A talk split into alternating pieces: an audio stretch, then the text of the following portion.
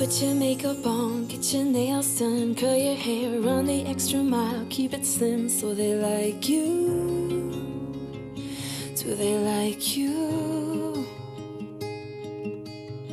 Get your sexy on, don't be shy, girl, take it off. This is what you want to belong, so they like you. Do you like you? You don't have to try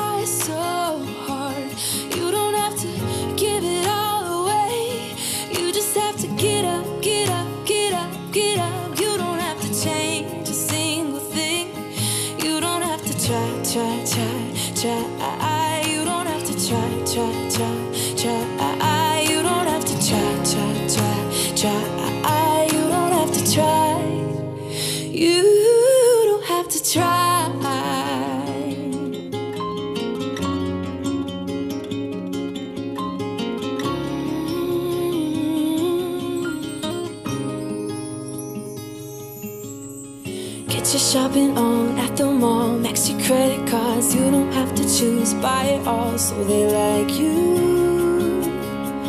Do they like you? Wait a second, why should you care what they think of you when you're all alone by yourself? Do you like you? Do you like? You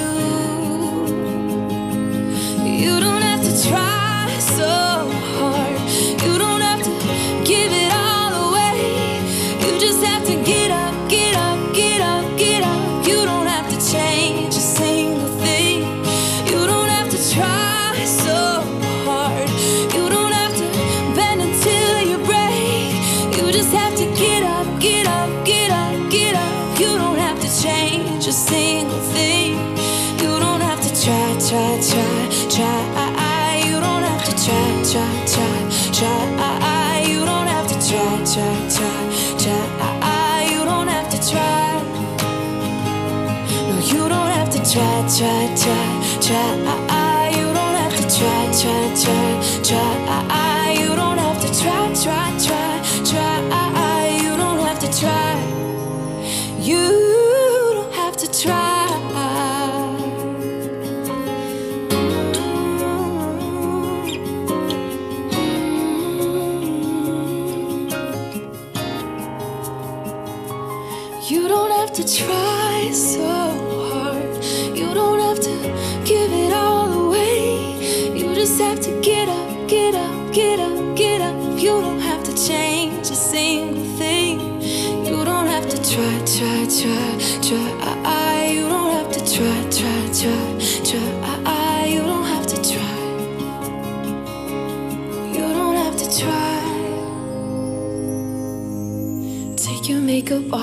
your hair down, take a breath, look into the mirror at yourself. Don't you like you? Cause I like you.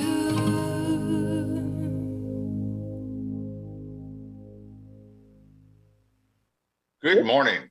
My name is Jim Johnston, and my pronouns are he and him. I'm a member of your Board of Trustees, and it's my great pleasure to welcome you to worship with us this morning at the Unitarian Universalist Congregation of Columbia. As we begin, we honor the Piscataway people and their ancestors, for it is upon their land that we reside. We are served by the Reverend Paige Getty Minister, as well as by a very talented and dedicated team of religious educators, musicians, and other professional staff. Boundless appreciation goes out to our many lay leaders and volunteers. Your incredible efforts and dedication help keep us connected. Whoever you are, wherever you're from, whomever you love, whatever your faith tradition, you are welcome here. We particularly welcome any guests who are joining us this morning. We encourage you to fill out the visitors form in the lobby, or if you're online, to fill out the form there and connect with others in the virtual or the in-person social hour that will follow the service, where we can have a chance to meet and welcome you. Finally, for those who are attending today at the Owen Brown Interfaith Center, please take a moment to silence your cell phone and any other electronic devices. I have a number of announcements for this morning, uh, starting with the pledge drive. It was last Sunday we launched this year's pledge drive, and we're inviting each other to pledge meaningful, meaningfully for uh, UUCC and our community. If you've already made your pledge, thank you. If not, you can complete the online pledge form, or if you're in the sanctuary in person this morning, you can complete the paper pledge form, which is in the, in the back of the sanctuary. Please feel free to reach out to the pledge team, and you can reach them at pledge at uucolumbia.net if you have any questions. The Board of Trustees is hosting a series of congregational conversations to practice visionary, deep, and future-oriented thinking together. You're invited to stay after the service this morning and join us in the 30-minute small group virtual discussion. It is only virtual. If you're in the sanctuary, um, you have to get online, um, where, which will be facilitated by board members. The questions we are engaging with this morning are very topical to our pledge drive, which is how can we create a culture of stewardship at UUCC? If you're interested in attending, please stay after the service and you will be placed in a breakout room to discuss that question. A reminder that the UUCC nominating committee is inviting all members of UUCC that are interested in serving in leadership positions, either on the board of trustees, the nominating committee, or the endowment board, to indicate your interest by 5 p.m. today. Finally, um, the announcements I have written down are is the board of trustees. Our next meeting will be uh, this Tuesday, March 8th at 6:30 on Zoom. The agenda topics include the pledge drive, the group relations workshop, committee's recommendation for a facilitator for the congregation-wide workshop that'll be happening later this spring, a process for handling advocacy requests that come to the board, and we'll discuss last month's open question, which centered around environmental justice. The agenda and all the materials can be found on the UUCC website. All are invited to join us to listen in. And finally, we have a special live announcement from Robin Slaw, our, our Director of Religious Education. Robin? My name is Robin Slaw. I'm your Director of Religious Education, and I use the pronouns she and her. And good morning again. Y'all, I'm really excited today. Today is our first RE class in the building since March of 2020. Yes, woo! Yes, yes. Kelli and I haven't seen many kids in two years. I mean, we've been able to start some of our specialty classes. We've had eighth grade, eighth and ninth grade OWL running since the fall. We started middle school world religions class in January and then moved to in person in February. Y'all, when you see somebody in fifth grade and then you don't see them again until seventh grade, they kind of go from here to here and you don't recognize them, it's pretty, pretty amazing. I'm really grateful to be able to spend some time with our young people. They care so much about the world and they're willing to they're willing to fight for change, fight for a better world for everyone. So I would like to invite you to consider hanging out with our kids. This year, we're concentrating on rebuilding community. So we're not even teaching curriculum, there's no lesson for you to prepare. It's just coming and hanging out with our children and showing them that you are an adult that cares about them and are interested in them and want to get to know them. So please talk to me or Kelli after the service. Send me an email, call me on the phone, whatever it takes come and hang out with our kids because they're really amazing children. Thank you. Thank you, Robin. Good morning, everybody. I'm Paige Getty. My pronouns are she, her, and hers, and I am very privileged to serve as minister of this congregation. I'm here to welcome Liz and Brian Barrett up to the podium because our Stewardship Council last year set an intention of promoting generosity in the congregation throughout the year, not just when we're trying to raise money for a particular purpose. And so every month we invite someone to talk about why they are generous in investing in the congregation. And this month you're going to be lucky to hear a generosity minute every week, starting with the Barretts. Thank you, Paige. I'm so incredibly lucky to have been raised by loving parents and the Unitarian Church of Winchester, Massachusetts. In 1989, I married Brian, a second marriage for both of us, who soon became a born again UU. We were active, award winning members of the Annapolis UU Church. It stood for so much that is important to us. In 1998, we moved temporarily to San Diego, where we first met Paige, a most fabulous intern minister. It follows that when our Annapolis church hurt us badly, we decided to come to Columbia to try Paige's church. I wish it hadn't taken so long. we found a church here and a community that we immediately felt at home with. We straightaway joined the choir and soon signed the membership book just over two years ago. During the COVID period, the staff and volunteers have coped brilliantly. Although many of, us, many of you don't know us yet, we look forward to getting to know you when we return to in person services and Sunday coffee hours. Living in, in, Annapolis makes it hard for us to be physically involved in church programs other than the choir and as, as greeters. So, making a financial contribution is one thing we can do to support this wonderful church. We're pleased to tell you that we have just increased our pledge for next year, just sent the form in yesterday. Thanks, UUCC.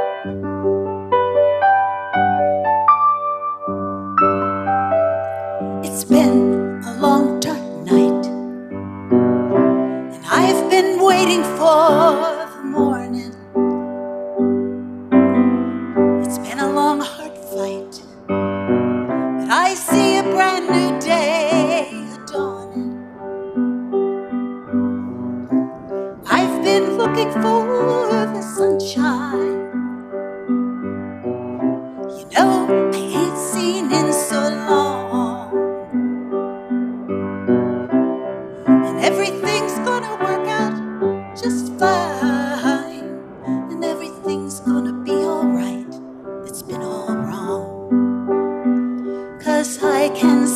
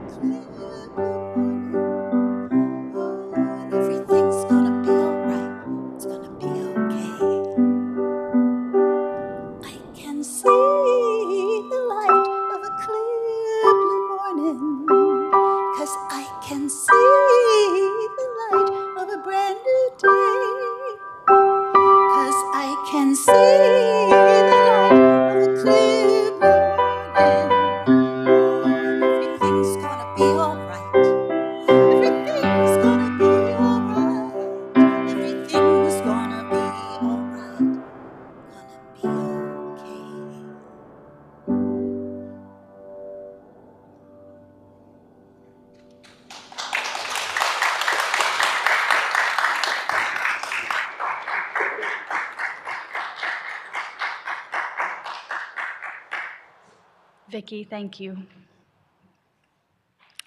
Hello again. A couple quick reminders for those of you who are here in the sanctuary if you need a hearing assist device, those are available from the sound booth in the back. And all of you in the room or online, if you want to follow along in or the order of service, it's available to you electronically using the QR code that will appear or the URL that you can probably find in the chat on Zoom. And um, as Jim already said, if you're a guest, please don't forget to fill out that visitor form so we can stay in touch with one another. We will honor your personal joys and sorrows during the service this morning, late in the service, so please email those to joys and sorrows at uucolumbia.net or write them in the Joys and Sorrows book that's in the back of the sanctuary. And as you've already heard from Robin, we are bringing back our children's programming running concurrently with worship beginning today for children ages kindergarten through fifth grade. So we invite you to stay for the whole service if you want to, or to go with Robin and Kelli after the time for all ages this morning. Thank you, as always, to all of the staff and volunteers who are working to make this service happen, both in front of and behind the camera. And a special thanks to the Chalice Rebels and to Vickie Beck for coming back today and performing again for us with some of the pieces we heard yesterday in Laura's ordination. Thank you all. And a very, very, very special welcome to my colleague, Reverend Jo VonRue, who serves as minister of May Memorial UU Society in Syracuse, New York. Jo was born and raised in Ohio, has lived in states all the way from Florida to Washington, and is now settled with her husband Isaac in Pennsylvania, from where she commutes to Syracuse. Yes. Jo is a. Jo is a musician, playing the French horn and the ukulele. She loves animals and Unitarian Universalism and ministry with great passion. Once we knew that Jo was going to be coming to town this weekend for Laura Solomon's ordination, which we hosted here yesterday, she and I decided it would be great to plan a worship service together since we both serve as solo ministers and miss the opportunities to collaborate with colleagues. So here we are. Thank you for being with us today. So, this Tuesday, March 8th, is International Women's Day, which celebrates social, economic, cultural, and political achievements of women and marks a call to action for accelerating gender parity. International Women's Day has been observed for more than 100 years, 100 years in which much progress has been made in 2022, we have female astronauts and prime ministers, schoolgirls are welcomed into universities around the world, and many women have real choices about work and family. There are more women in the boardroom, greater equality in legislative rights, and we see an increased critical mass of women's visibility as impressive role models in everyday life. And women are still not paid equally to that of their male counterparts. Women still are not present in equal numbers in business or politics. And globally, women's education, health, and the violence against them is worse than that of men. According to the World Economic Forum, none of us will see gender parity in our lifetimes. Our children probably won't. Gender parity will not be attained for almost a century, is what they say. And it will never happen if we remain complacent and take no action. And so today, we join with others around the world in honoring International Women's Day 2022, for which the theme is Break the Bias. As the organizers remind us, whether it is deliberate or unconscious, bias makes it difficult for women to move ahead. And simply knowing that bias exists isn't enough. Action is needed if we are to meaningfully address gender disparity and make real change in the world. So, on this day, we are encouraged to make a difference, to think globally and act locally, to do our bit to ensure that the future for girls is bright, equal, safe, and rewarding. So, for our bit today, Jo and I have decided to personalize the congregation, the conversation in a sort of dialogical way, reflecting on what our two experiences as girls and women have been like. There is much about the two of us, demographically speaking, that's pretty similar. We're both European American, pale skinned, cisgender women, married to cisgender men, formally educated, currently middle, upper middle class. We share a lot of cis het white privilege, and there is a multitude of women's experiences and stories that are not ours to tell. But mine and Jo's stories diverge significantly from each other's in a couple of critical ways. Most notably, the fact that Jo grew up in abject poverty, sometimes experiencing street homelessness, and also the fact that our two bodies, both our experiences in them and other people's responses to them, have been very different. And Jo and I share the conviction that it's the personal stories, shared vulnerably and with integrity, that are the entry point to addressing inequity, injustice, disparity, bias. We must actively, curiously seek out each other's stories and truly listen to those stories as one step in the effort to address our own biases and expand our perspectives. This takes effort and attention and vigilance. So that's what we offer today. Some of mine and Jo's personal stories about living in these bodies. These stories offer a glimpse into one way that women's experiences are unique. Unique as women relative to other genders, but also unique from one woman to another. As you listen, you're invited to think about the body that you occupy and expand your understanding of how others' bodies and experiences are legitimately different from your own. That's how we address our biases and how compassion and empathy grow. So, with that, I invite you to take a deep breath into your body, inhabit it fully, and open yourself to this experience.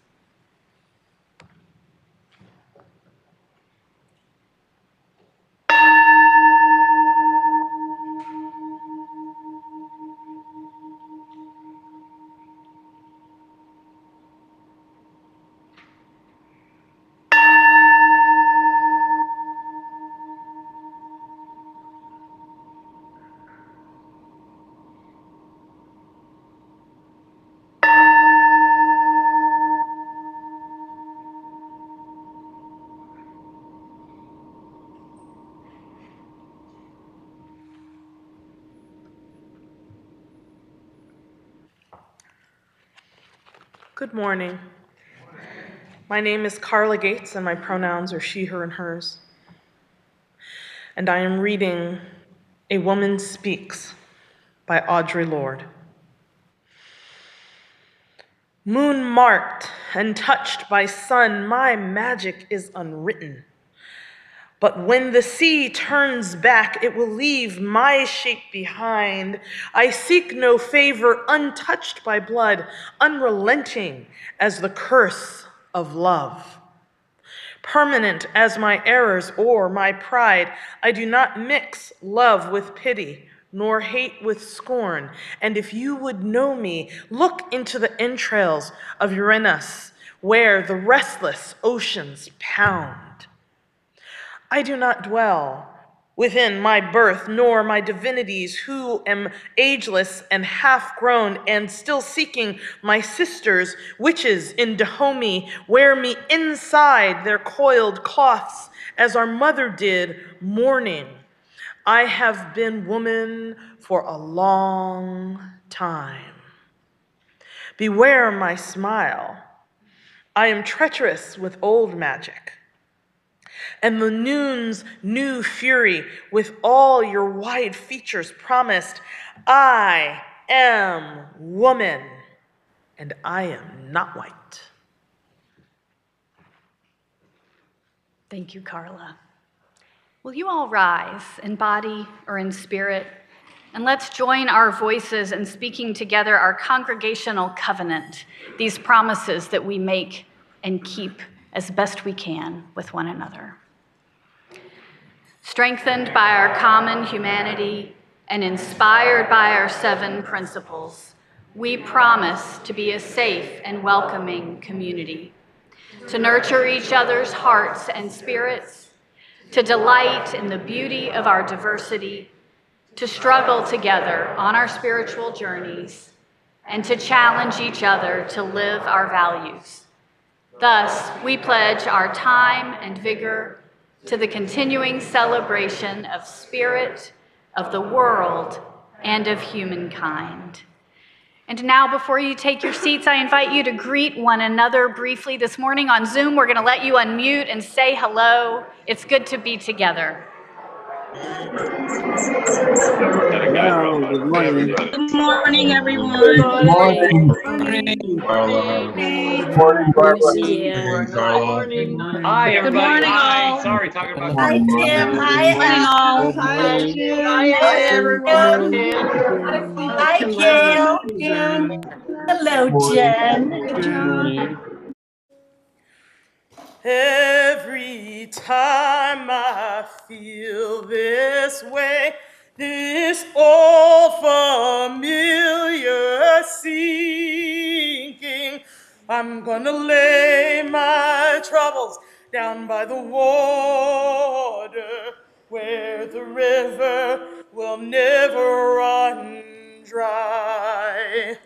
I'm gonna let myself be lifted. I'm gonna let myself be lifted. I'm gonna let myself be lifted by and by. I'm gonna lay my troubles down by the water where the river will never run dry. It's been said, and I do believe, as you ask, so shall you receive. So take from me my troubles, give me sweet release, where the river will never run dry. I'm gonna let myself be lifted. I'm gonna let myself be lifted. I'm gonna let myself be lifted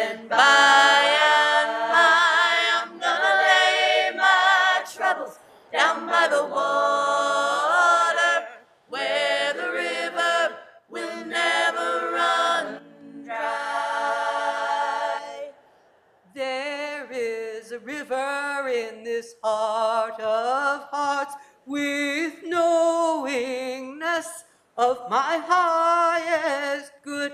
I am willing, I will do my part where the river will never run dry. I'm gonna let lifted.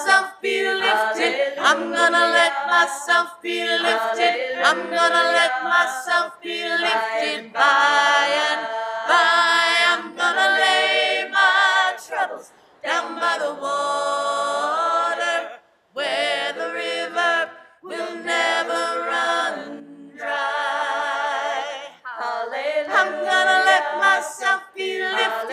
I'm gonna let myself be lifted. I'm gonna let myself be lifted by and by. I'm gonna lay my troubles down by the water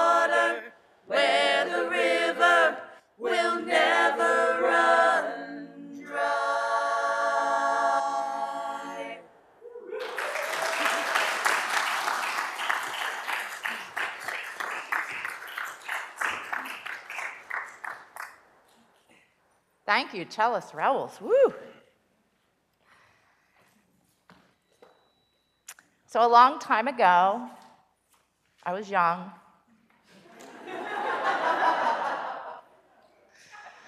and I was part of a pretty big family. There were four of us that were born within five years of each other. And we lived way out in the country. And we had a huge, big, flat, grassy backyard. And that backyard was superb for playing games. We played a lot of games in that backyard. I have a lot of fond memories. So, my brother, next to me in age, his best friend was one of eight boys. And so their family of eight and our family, it was eventually five, but the four of us at the time, would get together a lot to play games. And one of our favorite games was tackle football. now, those of you who have brothers know brothers don't care if you're a girl or boy, they tackle. But my sister and I were really fast, and we could dodge really well. So even though we were playing tackle football, I don't ever remember being tackled, and I'm pretty sure my sister was never tackled either. We were good at it. But one day, my mom happened to look out over the backyard, saw us playing tackle football, and came charging down to the backyard to say, What are you doing? Girls can't play tackle football. If you get hit in the breast, you'll get breast cancer. No more. well, we know now that getting tackled and getting hit in the breast doesn't give you breast cancer. But my mom had that bias at the time. And unfortunately, she came on so strongly to all of us that the boys really took that to heart and refused to let us play tackle football with them anymore. We tried flag football for a little bit, but none of us really enjoyed that as much. And pretty soon the boys stopped asking my sister and I to play with them all together. And that made me really sad because we had fun playing tackle football. And, you know, we were good at it. So we always scored more points for whatever team we were on. So in 1972, while I was in high school, we passed a law called Title IX. And Title IX prevents discrimination based on sex or gender in educational programs and activities. And we really needed it at the time because at the time when I was in school, things weren't very equitable. Eh, they were pretty, pretty different, drastically different for girls and boys. But after Title IX passed, if there were boys' sports teams, the school had to allow girls to have sports teams. They had to allow girls to go to wood shop and learn how to saw wood and weld metal in metal shop. And then they had to allow boys to learn how to cook and how to sew. And things got better. But even today, there are women and girls who are suing schools and other organizations because there are still a lot of bias. And that's also true for trans people who are experiencing horrendous bias right now. So, my feelings got really hurt, and my sisters did too. When we were told we weren't allowed to play football, my mom had bias. And bias means when rules are unfairly applied to different people. So today we're going to be talking about breaking the bias. And I want to teach you, I want to teach you emotion. So would you do this with me? When you hear the words break the bias, I want you to take your hands and go break the bias. Okay, let's do it with me. Break the bias. All right, yell it out with me. Break the bias. Yeah, good. Thank you. You'll hear it later on, right? Yes, all right. So we're going to go to Ari now. Yay, I'm so excited. Everyone's going to sing us out. Uh, children that are here, you're going to follow Miss Kelli back by the, the door there, and we're going to go right next door to Sanctuary B. And parents, you can pick them up after the service is over.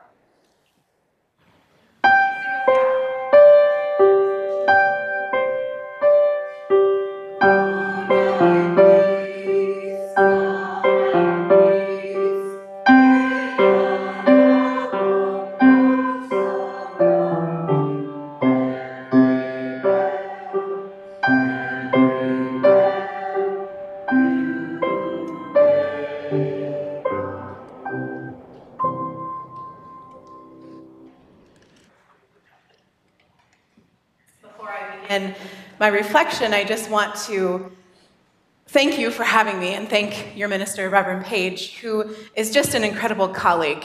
We are very lucky to have her as a colleague in our ministerial association, and she loves you very much, and I can tell that you love her very much. I wasn't following along, so I don't know my place. Here we are. I was born to a mother who had many undiagnosed mental health conditions, who did not quite understand how to be a mother. Because of the pressure put on her by her parents, she turned to food for coping with life and self soothing. She taught this behavior to me at some very young age. Why wouldn't she want her daughter to have a way of self soothing? I have never known a time when I was not fat. I know this because I was constantly being told by my grandparents that I was fat, and I even went as far as putting a lock on the refrigerator and freezer. My mother's weight and my weight were always sources for concern for my grandparents. I don't remember a time in my life when they didn't talk about my weight. The narrative I heard from my grandparents because of my weight and every other adult in my life is that I was a disappointment and would never amount to anything. They were ashamed of me because of my weight. I have one very vivid memory of a time when my sister and I were with my grandfather and we encountered one of his colleagues. And he came up and they were chatting a little bit. And then his colleague looked at my sister and I and asked who we were. And so my grandfather, a white man, very tall, fluffed up to his fullest height and said, This is my granddaughter Laura, but did not mention me. And so the person who was with him said, And who is this? And he deflated a little and said, Oh, that's Laura's sister.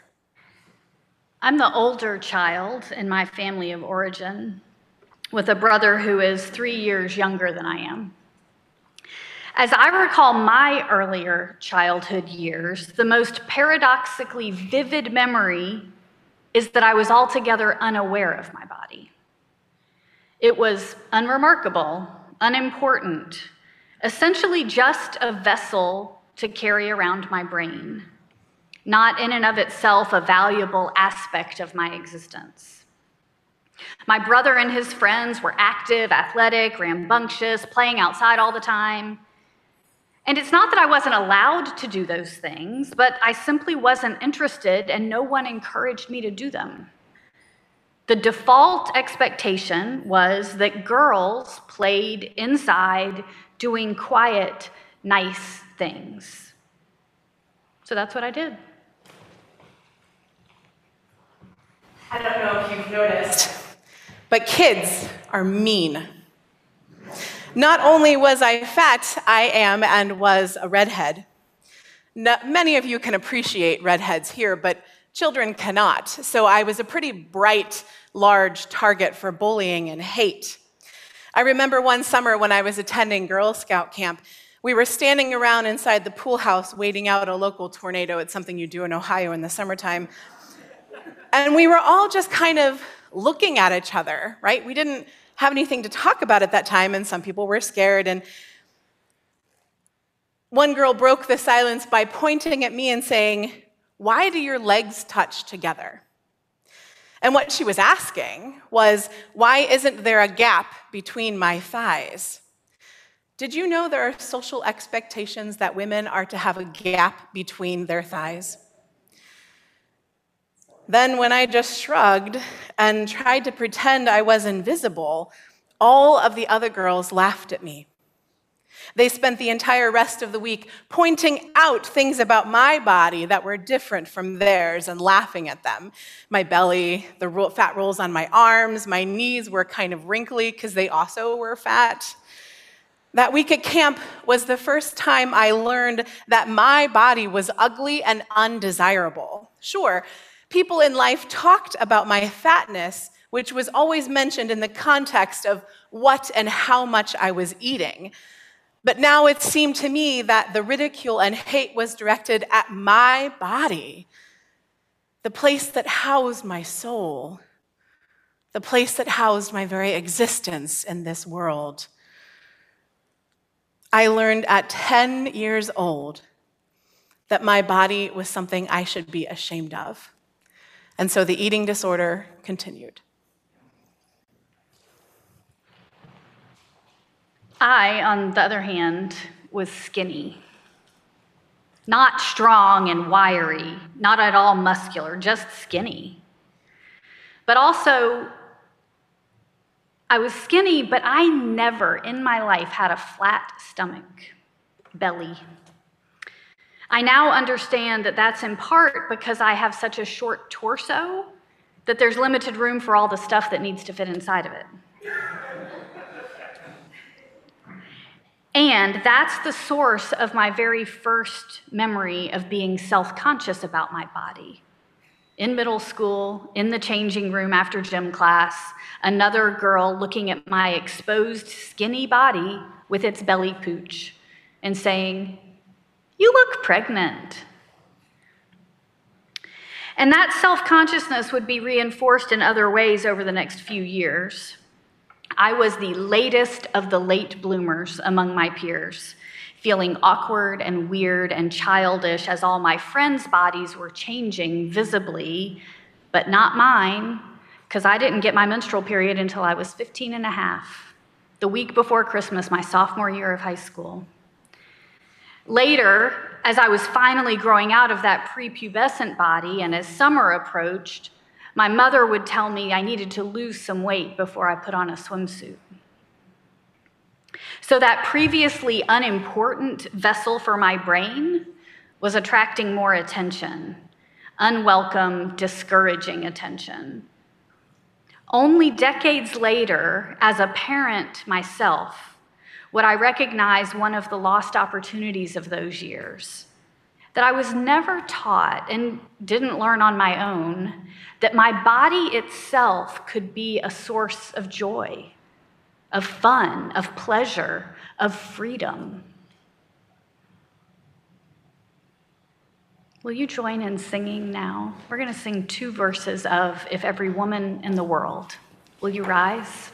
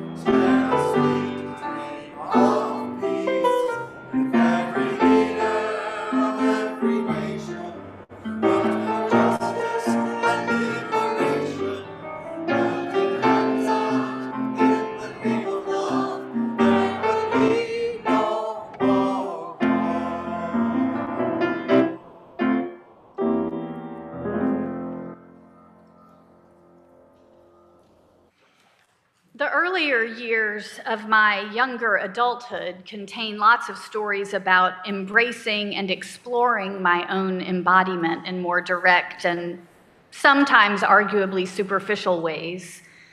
Cutting my hair really, really short and later shaving it off in defiance of the expectations of Southern womanhood.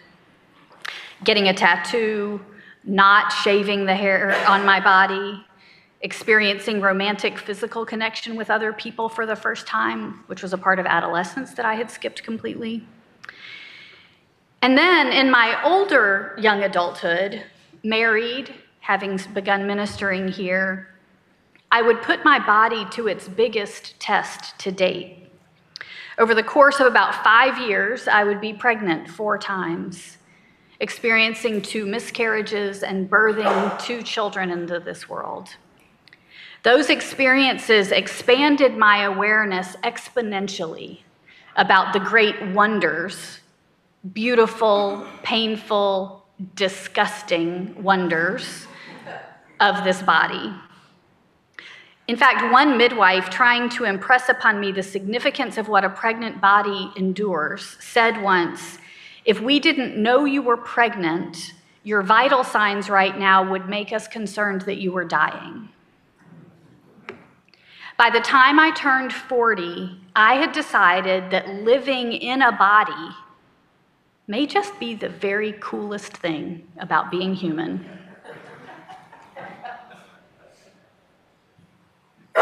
Through my young adult life, I went through many transitions. I moved a lot. I went through a few relationships until my husband and I settled in Pennsylvania. Because of my eating disorder and coping mechanism that food was for me, I gained a lot of weight during all of these transitions, and even more once we settled in Pennsylvania because I did not like it there. To be fair, we moved to Pennsylvania from Washington State in Seattle, and that's a really big difference if you've ever been to the West Coast. One morning I woke up and I had this epiphany that it was really hard being fat. And because at the time that term was still negative for me, I decided that it was hard to be fat and miserable. And so I decided I would never be that way ever again. And so that day, in that moment, I started down a health journey of mild starvation and tons of exercise. Society teaches us, both men and women and every gender, every gender possibility in between, that fat people are invisible and worthless. And so, after working a full time job, I would then spend two to four hours at the gym every night, exercising, running, Zumba, swimming, I also began a couch to 5K running program, which ultimately ruined my knees. And let me tell you about running as a fat person. Are there any runners here? All right. I hated running, but I did it. Because if I didn't run three miles per day, I could not maintain my weight loss. First of all, athletic clothing for fat people, we have very little access and they are very small and very tight because society and the fashion industry want us to bind up our fat bodies as if they are a burden. So you wrestle yourself into some tight running tights because they don't make running shorts for fat people. And you put on a regular cotton t shirt because they also don't make athletic moisture wicking shirts for fat people. I started running in my neighborhood where, and I am not kidding, people would actually come out on their porches and clap for me as I ran by their homes. If I were out running somewhere where I encountered a thin runner, they had no qualms about running past me and saying, they would turn around and jog backwards like thin people do. And they would say some kind of demeaning comment like, way to take control of your life, or good for you for trying, or my absolute favorite was when they would slow down and jog right next to me as if they were some kind of personal coach and say things like, You've got this, keep going, I won't let you give up. Newsflash, I wasn't planning on giving up anyway. I spent several years running and then competing in indoor triathlons with some of my friends, and I ran my first half marathon.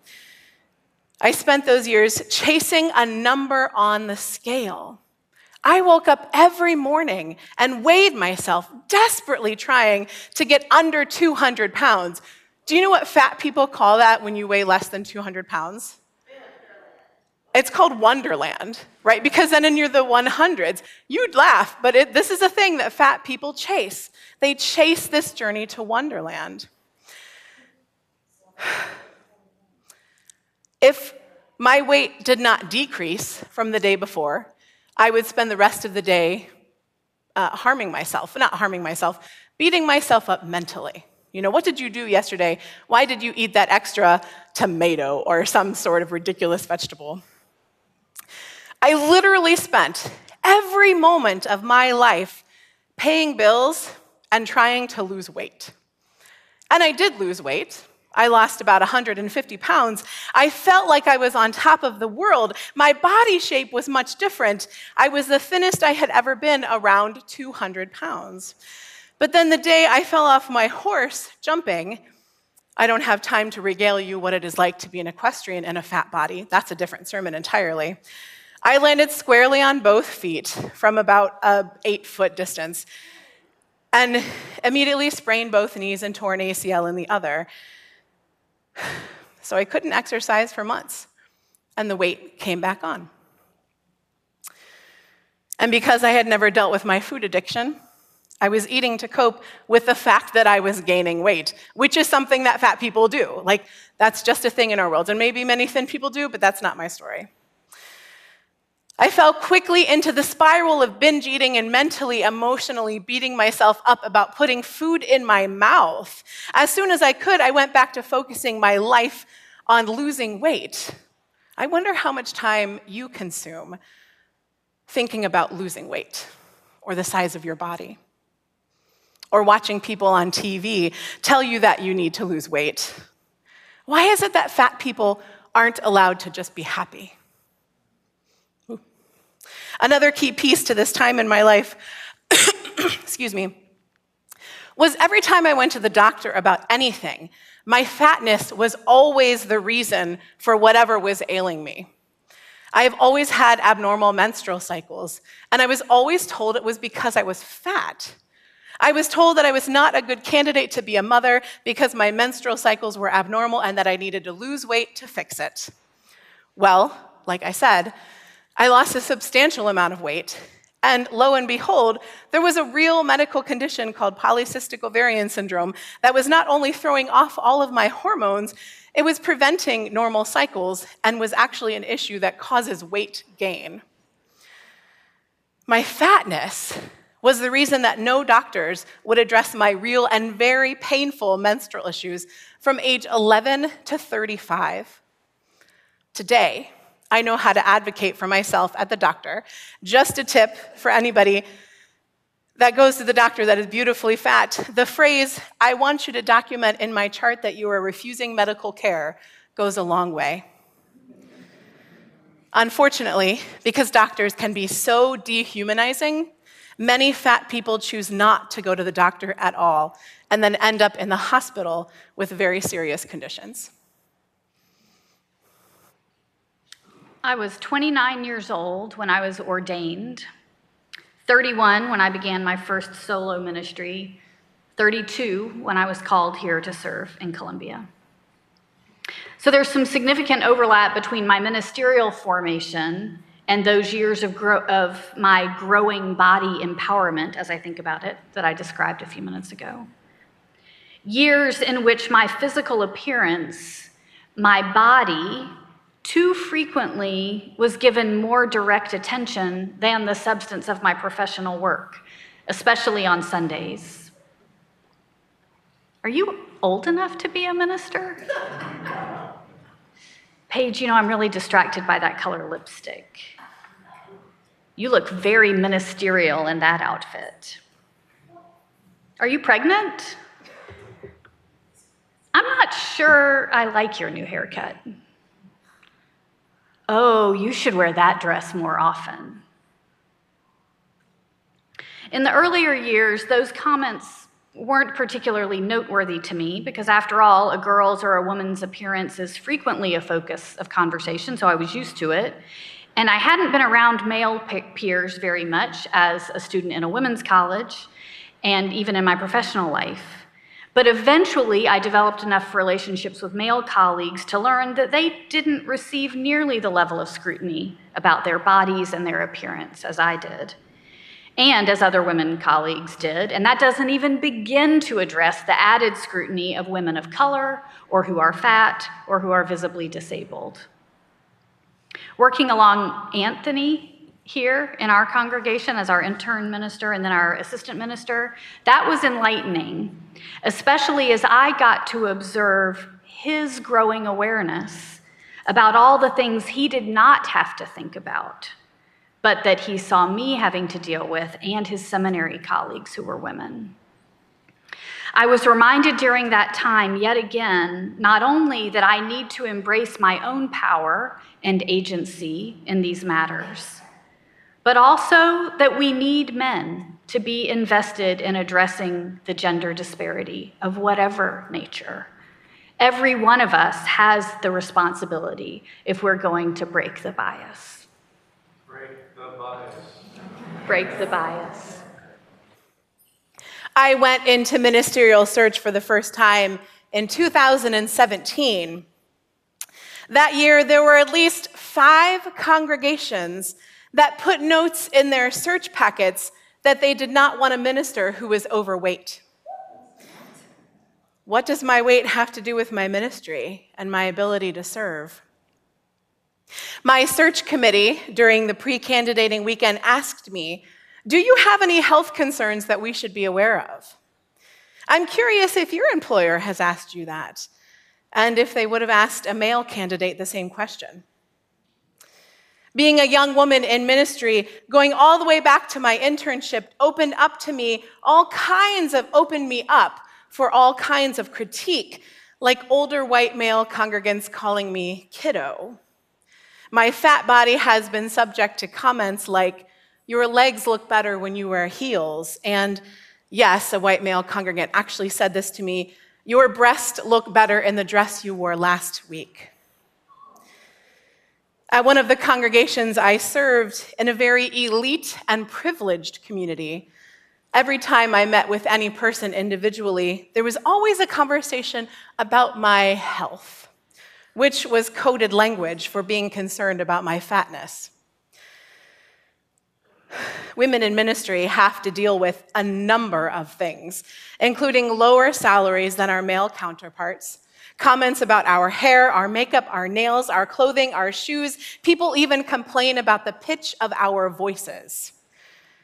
In reality, when they have been asked, our male colleagues, as Paige said, report they do not have to deal with questions and comments about their appearance or their bodies, and certainly do not have congregants complaining about the pitch of their voices. The reality of being a white woman in ministry is that we work 50% harder than our male counter counterparts to prove our worth. Also, I need to mention that women of color have to work that much harder.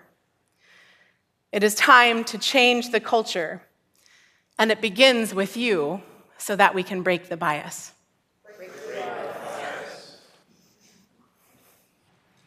We're going to pause before we close to invite you into a moment of sacrifice and generosity as we collect the offering of your financial gifts for the work of this congregation in the world. You may give electronically following the instructions on the screen, or if you're here in the room, you may place cash or checks in the basket at the back. Thank you as your offerings are now voluntarily given and very gratefully received.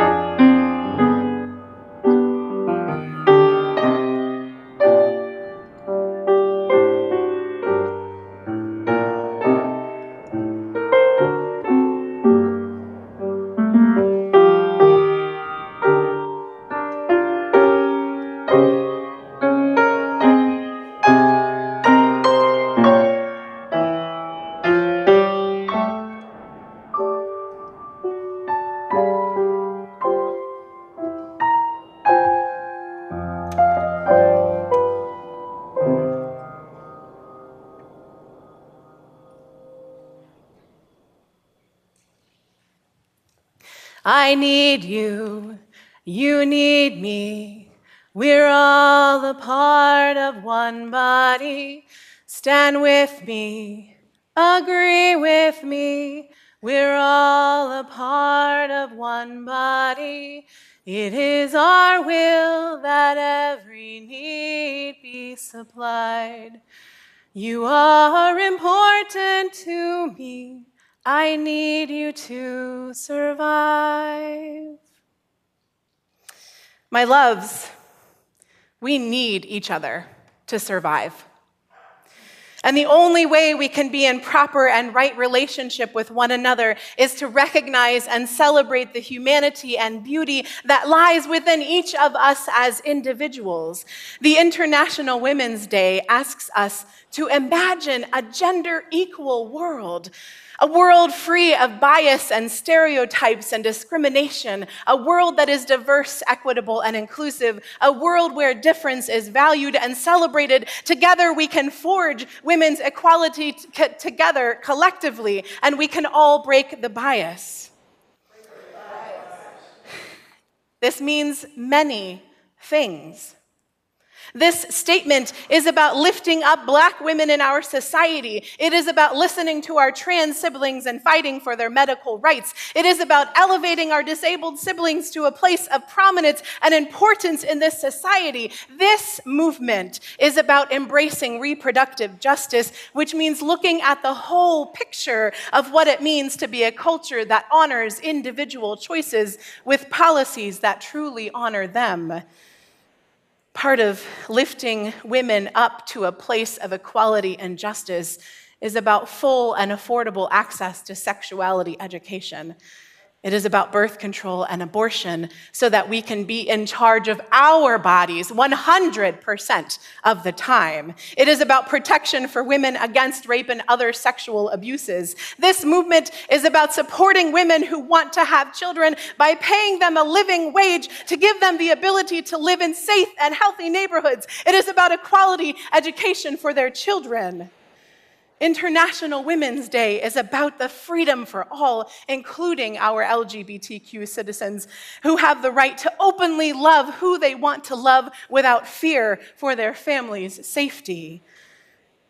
It is about lifting up the words and deeds of black and brown neighbors. It is about listening to their stories, witnessing their lived experiences, and fighting to change the white supremacy culture that surrounds us and them every single day.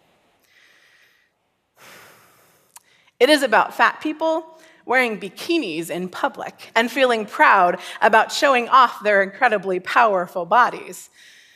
It is about each of us no longer using the word healthy as a weapon. So let me tell you about this body. My fat, beautiful body carries me through the world every single day, no matter how much I throw at it. This fat and sensitive stomach is a soft place for my dogs to snuggle. These fat and powerful legs support me while carrying my 40 pound backpacking pack on a trip through the Pocono, Appalachian, and Adirondack Mountains. This fat and understanding face is the perfect canvas for experimenting with makeup. And most importantly, these fat and strong arms allow me to embrace the ones I love. Sure. There was a time when I spent four hours per day and weighing myself twice a day. And when that one number wasn't one that I wanted, I was really mean to myself. And frankly, that's an exhausting way to live. If you are spending all of your life trying to find a diet that will work for you, or the meal replacement shake that actually fills you up, or the magical supplements that help you lose unwanted body fat, I am giving you permission to stop that. Your life was not made for spending all of your time paying bills and trying to lose weight. Instead, find some activity that you love that benefits your body with movement. After all, our bodies are made to move. And I mean this for everyone in this room who has any shape of any body. Take a walk outside. Practice gratitude. Find a hiking trail and explore nature. Have a 10 minute dance party in your living room, as it doesn't matter what you do as long as you do something that makes you feel joy. Your body is a gift. And if you spend your life trying to change it, you will never be truly happy. Instead, spend your days celebrating your body for what it can do. Every morning when you wake up, tell your body that you love it and you appreciate everything that it does for you. Here's the thing this sermon is about International Women's Day, and it is about you. It is about each and every one of you in this room. It is about each of you with your beautiful and strong, powerful, courageous bodies. this worship service is about you who will not go swimming because you are ashamed of your body. It is about you who won't go to the doctor because you feel ashamed of your weight. It is about you who has a grandmother who will not shut up about your body. It is about you who has a partner that thinks your body needs to change. It is about you who has never fully lived because you don't feel at home in your incredible, incredible body.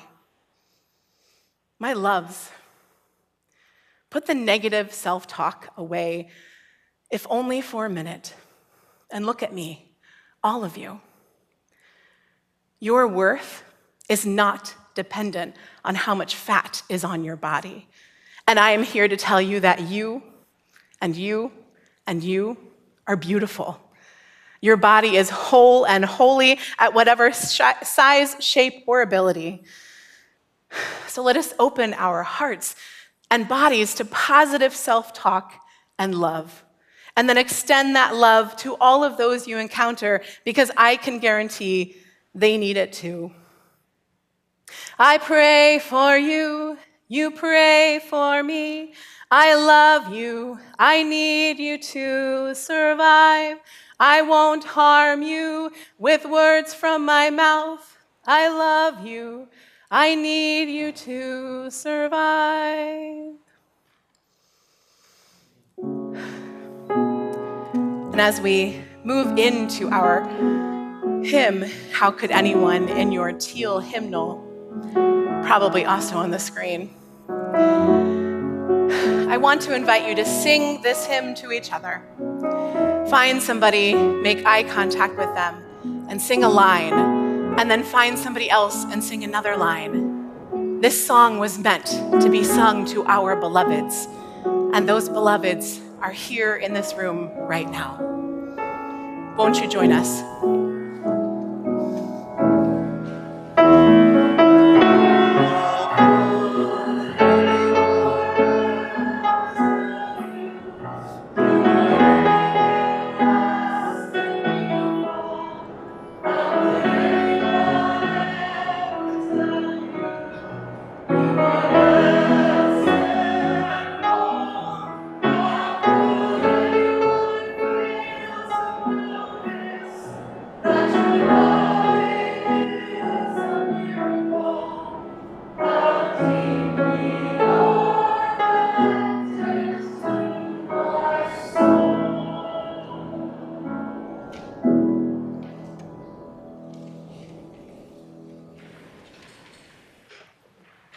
Jo, thank you.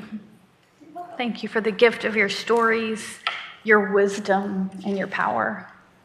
Thank you. Our service is nearing its end, but we are going to take a few moments for our ritual of sharing joys and sorrows. I'm going to thank Chloe for being willing to help. During worship each week, we not only give voice to the personal joys and sorrows in our lives, but we also drop individual stones into a communal bowl of water to symbolize the ways that these personal stories ripple out and touch us all and are held in our embrace. For those of you that are here in the sanctuary, if you'd like to come forward in silence during the music meditation and honor your own joys and sorrows by placing a stone in the water, you may do that.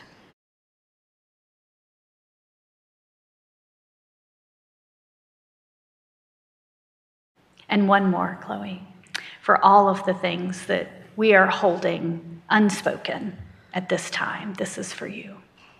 Thank you. Will you join me for just a moment of prayer and reflection before our music meditation begins?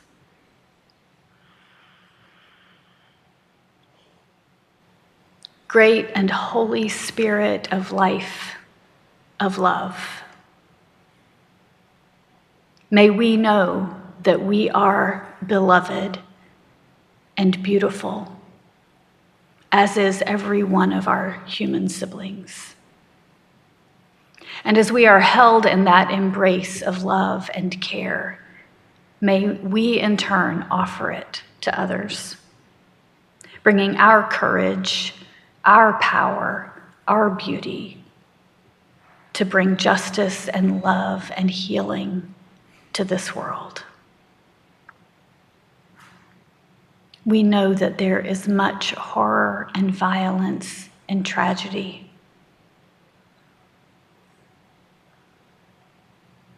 In Ukraine, around the world, even in our own backyards.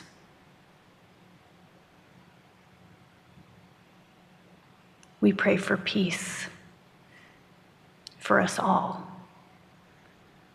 and that we will have the courage to do our part to bring that peace to the world.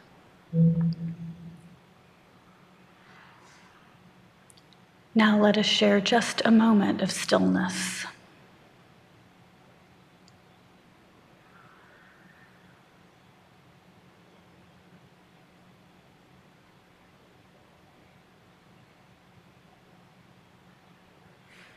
Blessed be.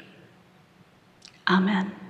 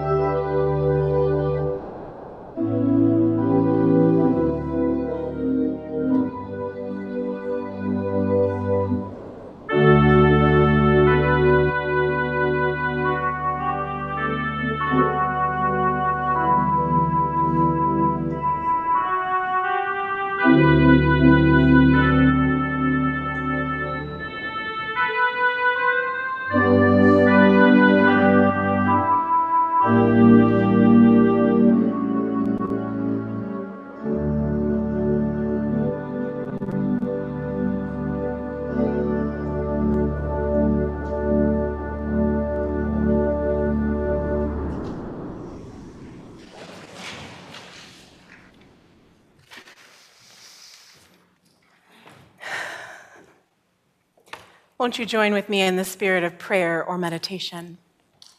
Spirit of life and love, of goodness and joy, God and goddesses of all names, be with us as we move through this world in our powerful bodies and remind us that we are beautiful each and every day. Help us, help us to remember to reach out a hand to somebody each day and remind them that they too are beautiful in all of their body and their glory and their soul. Help us keep in mind that this world is hard. Living is not easy, and if we can just share compassion with one other person, it will make their life so much easier. Each Sunday, I end my benediction by telling my congregation, I love you, and there is nothing you can do about it. And the same is true for you. I love you, and there is nothing you can do about it. Blessed be, Shalom, and Amen.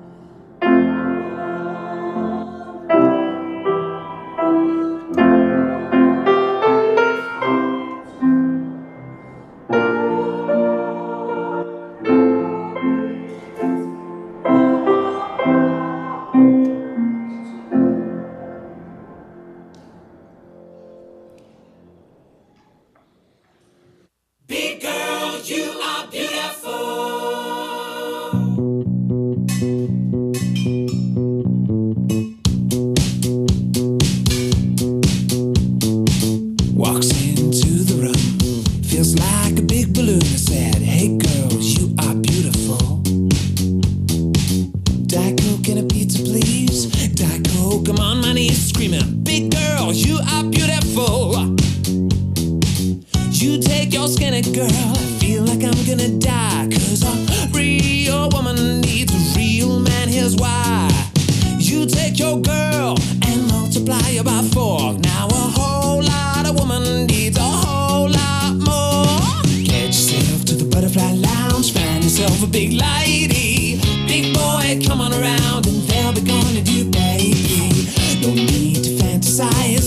was in my braces. Water in a hole with the girls around and curves in all the right places.